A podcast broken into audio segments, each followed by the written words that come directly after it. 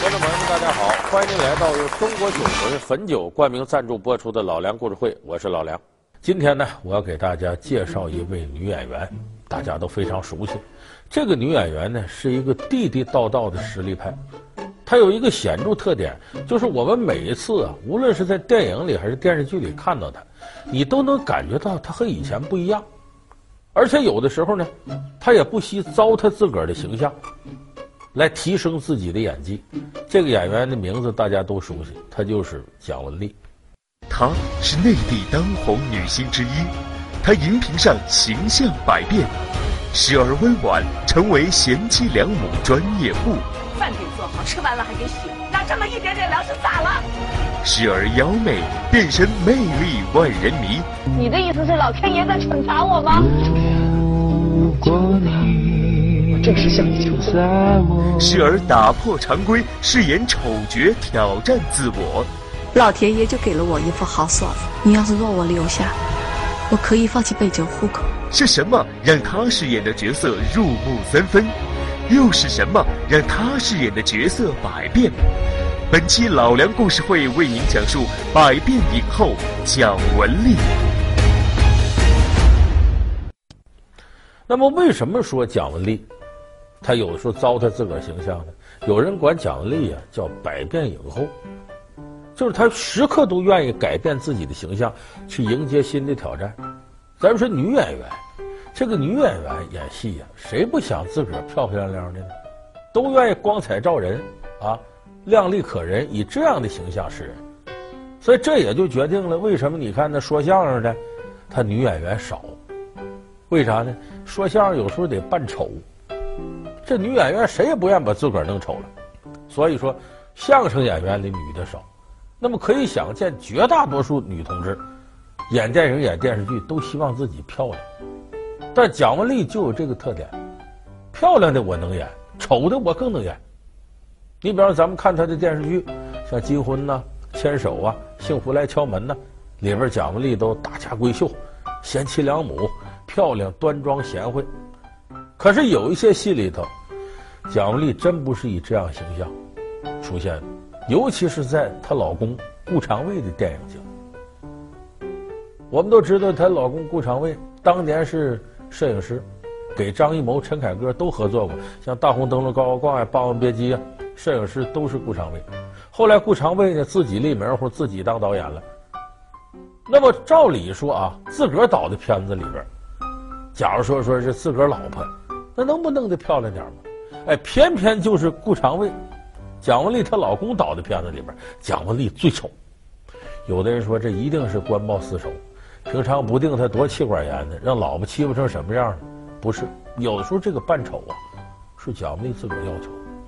你下边再说一个片子，这片子名叫《最爱》，有的朋友看过，反映的就是对这个艾滋病患者要给予爱心的这样一个片子，主题非常好，公益性的。主演呢，男主演郭富城，女主演章子怡。说这里有蒋雯丽什么事儿啊？你还真得细找，你要不细看，看不出是她，是个泼妇，打滚胖婆的。她后来还得了艾滋病，反正倒霉的事儿也在她身上。那么这里边有一段戏呢，为了突出这个悍妇啊，就是脾气特别泼辣，张了跟顾长卫商量，说你要表达我的性，那骑驴骑马不都行吗？有个鞍子。还非得骑猪，顾长卫说：“你呀，你想不到，只有骑猪能够体现出这个女人的泼辣劲儿。有当地农村人给把着，他最后说：‘别别，我自个儿来，自个儿来。’后来你还别说，跟这头猪还有感情了。有一段戏是戏里头拍嘛，最后这个呃蒋雯丽演的角色艾滋病发作死了，最后那个送葬那个过程，所以骑猪这一块拍完了以后，顾长卫跟自个儿老婆说说。”文丽，你看看啊，对着监视器，你看看这段戏，你瞧瞧，是不是这段戏出现，你这人物性格才丰满起来？蒋雯丽一看，确实是，就其中这段戏，是整个这片子的一块神来之笔。那你琢磨琢磨，就本来就就就就挺丑了，这在其中，一般没有哪几个女演员敢自个儿糟蹋自个儿。那么顾长卫接下来有部片子叫《立春》，咱们很多朋友都看过。立春里边呢，让自己老婆呢眼里头这王彩玲。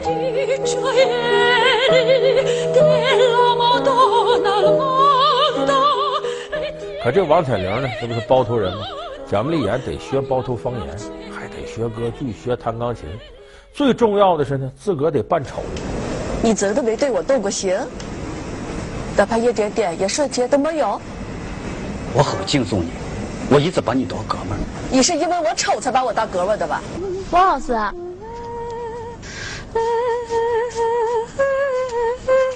原来下午有个男子来找你。我去北京了，中央歌剧院正调我了，他不请我去看托斯卡。托斯？因为王彩玲不是个光彩照人的形象，一脸疙瘩，一脸坑。那坑是怎么画出来的呢？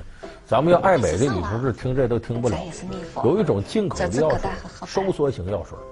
这药水对皮肤伤害很大，你往这一抹，咱们都知道皮肤上有汗毛孔吧，马上就收缩，收缩成一个坑，再一抹又一个坑。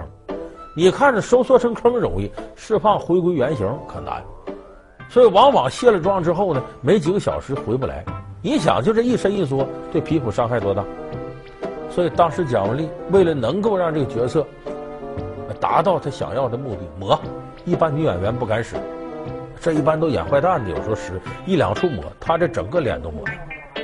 所以这个电影拍完之后好几个月，他皮肤都没恢复过来。而且更要命的是，这个人物形象啊，也不能太瘦，得胖点。王老师，贾文丽为这个呢，得在两个月以内增肥三十斤。咱们有不少朋友说这减肥太难了，天天得节食什么的。你试试增肥，那一点不比减肥找我了？为什么呢？你平常比方说这个东西，什么增肥效果最好呢？脂肪、油这类东西，那不是每个人都爱吃这个。即使你爱吃，咱都知道吃顶了，吃腻味是什么样？吃腻味不行，你得接着往下咽，都恶心的直吐，往下吃。你想想这个减肥最多是我不吃，增肥是你不吃不行。你看，所以这贾梅莉当时两个月增了三十斤。增完三十斤还坏了呢，走道总摔跟头。为啥？他习惯了少三十斤的体重，一增肥三十斤，突然两个月增了，平衡保持不住了，总摔跟头。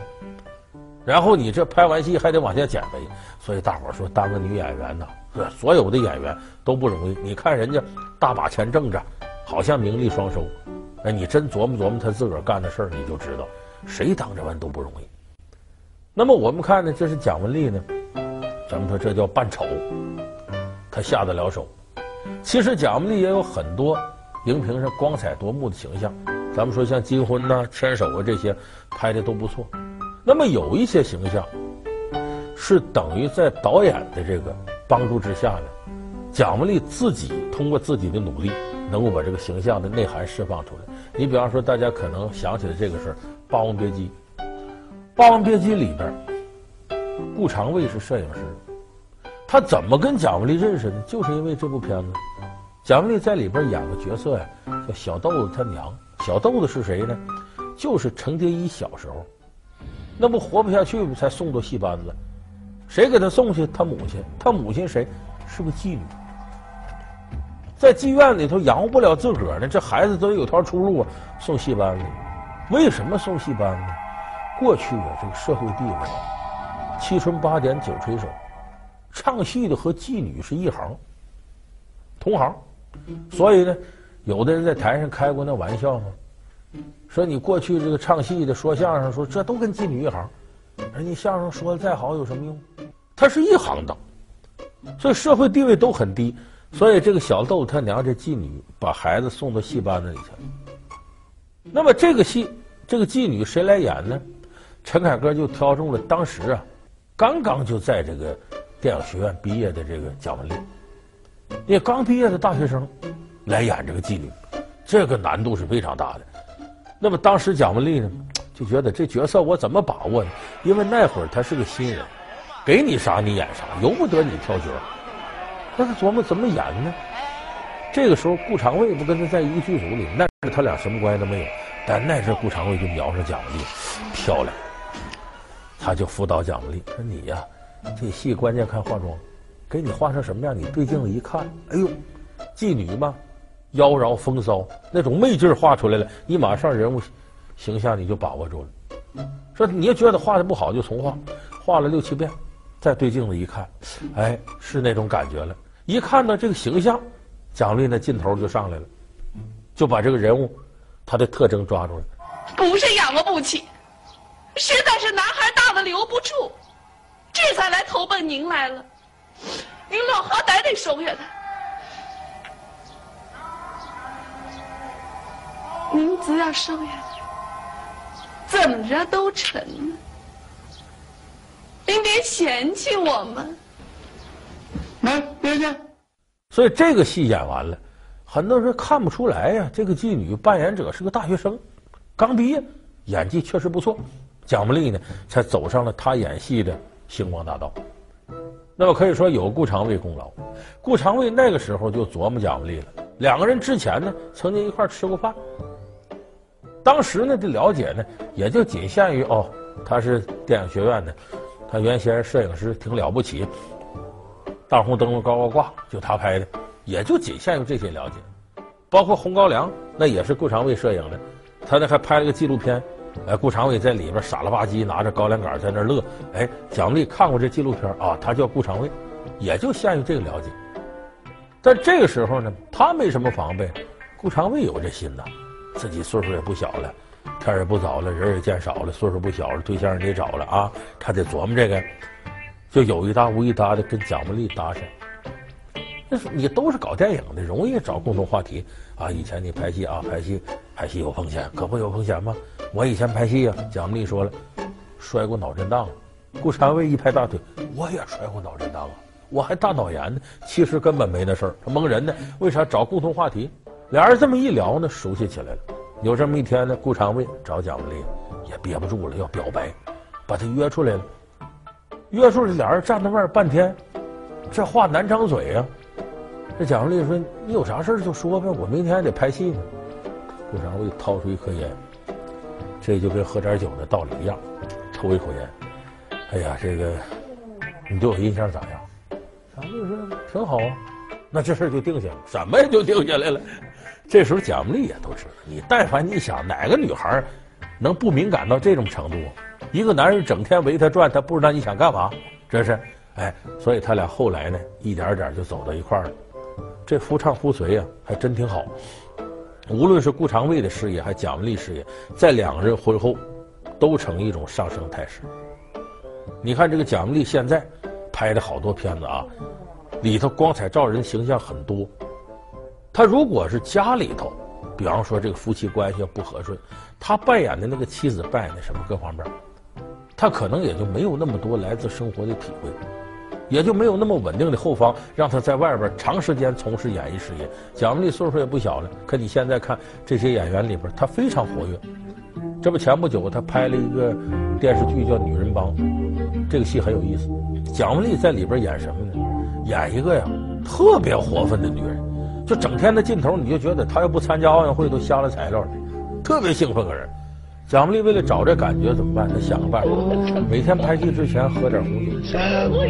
她这戏里她就是个风风火火的女人，头发都染成红色了。而且这部戏拍下来，蒋驩丽换了二三百套衣服。咱都知道《花样年华》，张曼玉换了二十六套旗袍，跟蒋驩丽比不行。蒋驩丽换了二三百件衣服，只要有她的戏就不停的换衣服。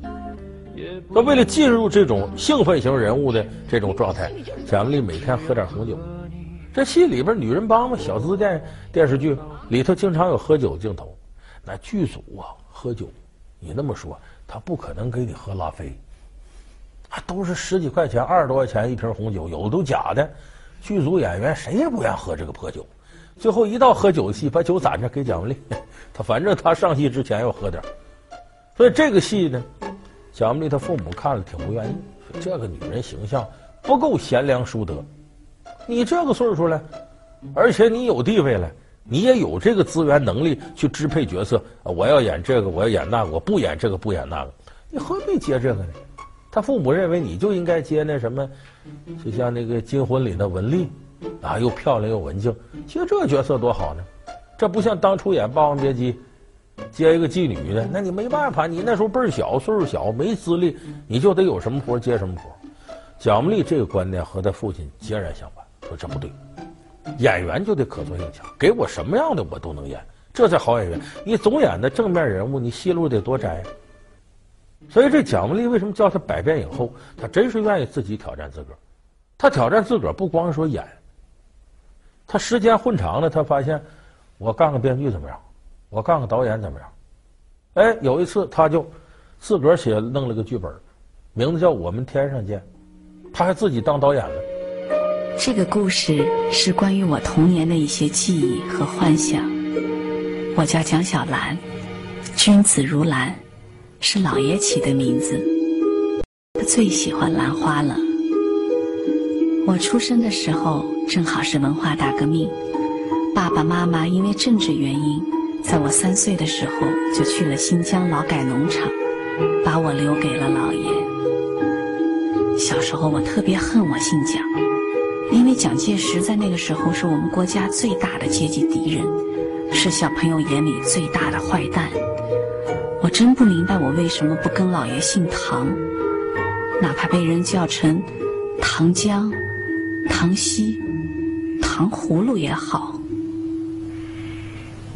他为什么要拍这个题材呢？我们天上见其实是自传体。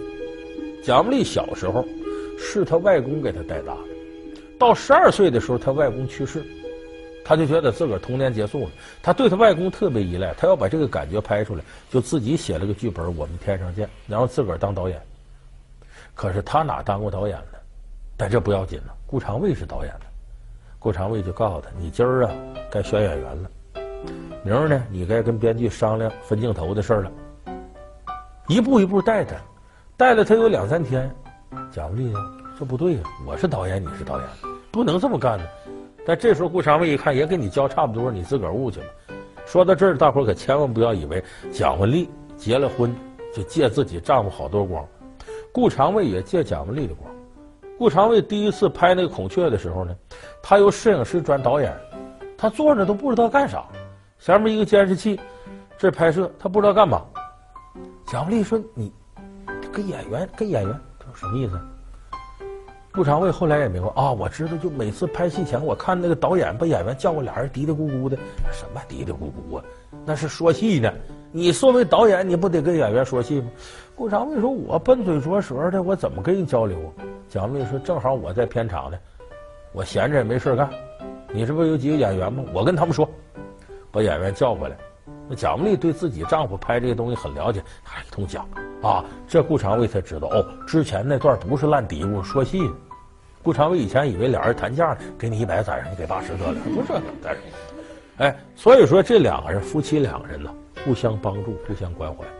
这我们天上见呢，这蒋雯丽就把自己啊对外公这个思念表达的淋漓尽致。为什么爸妈不回来？我跟你讲多少遍了，他们在新疆参加建设。啊，等建设好了就回来了。那人死了以后得到哪来去呢？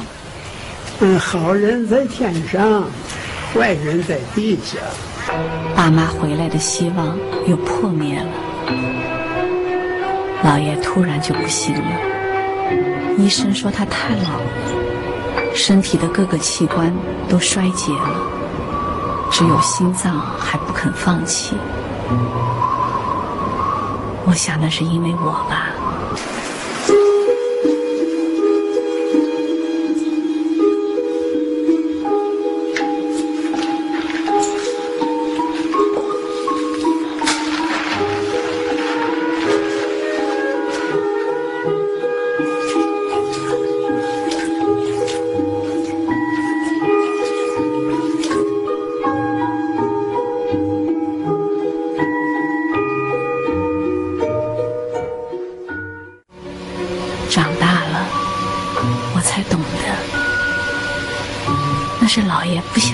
看见他下葬，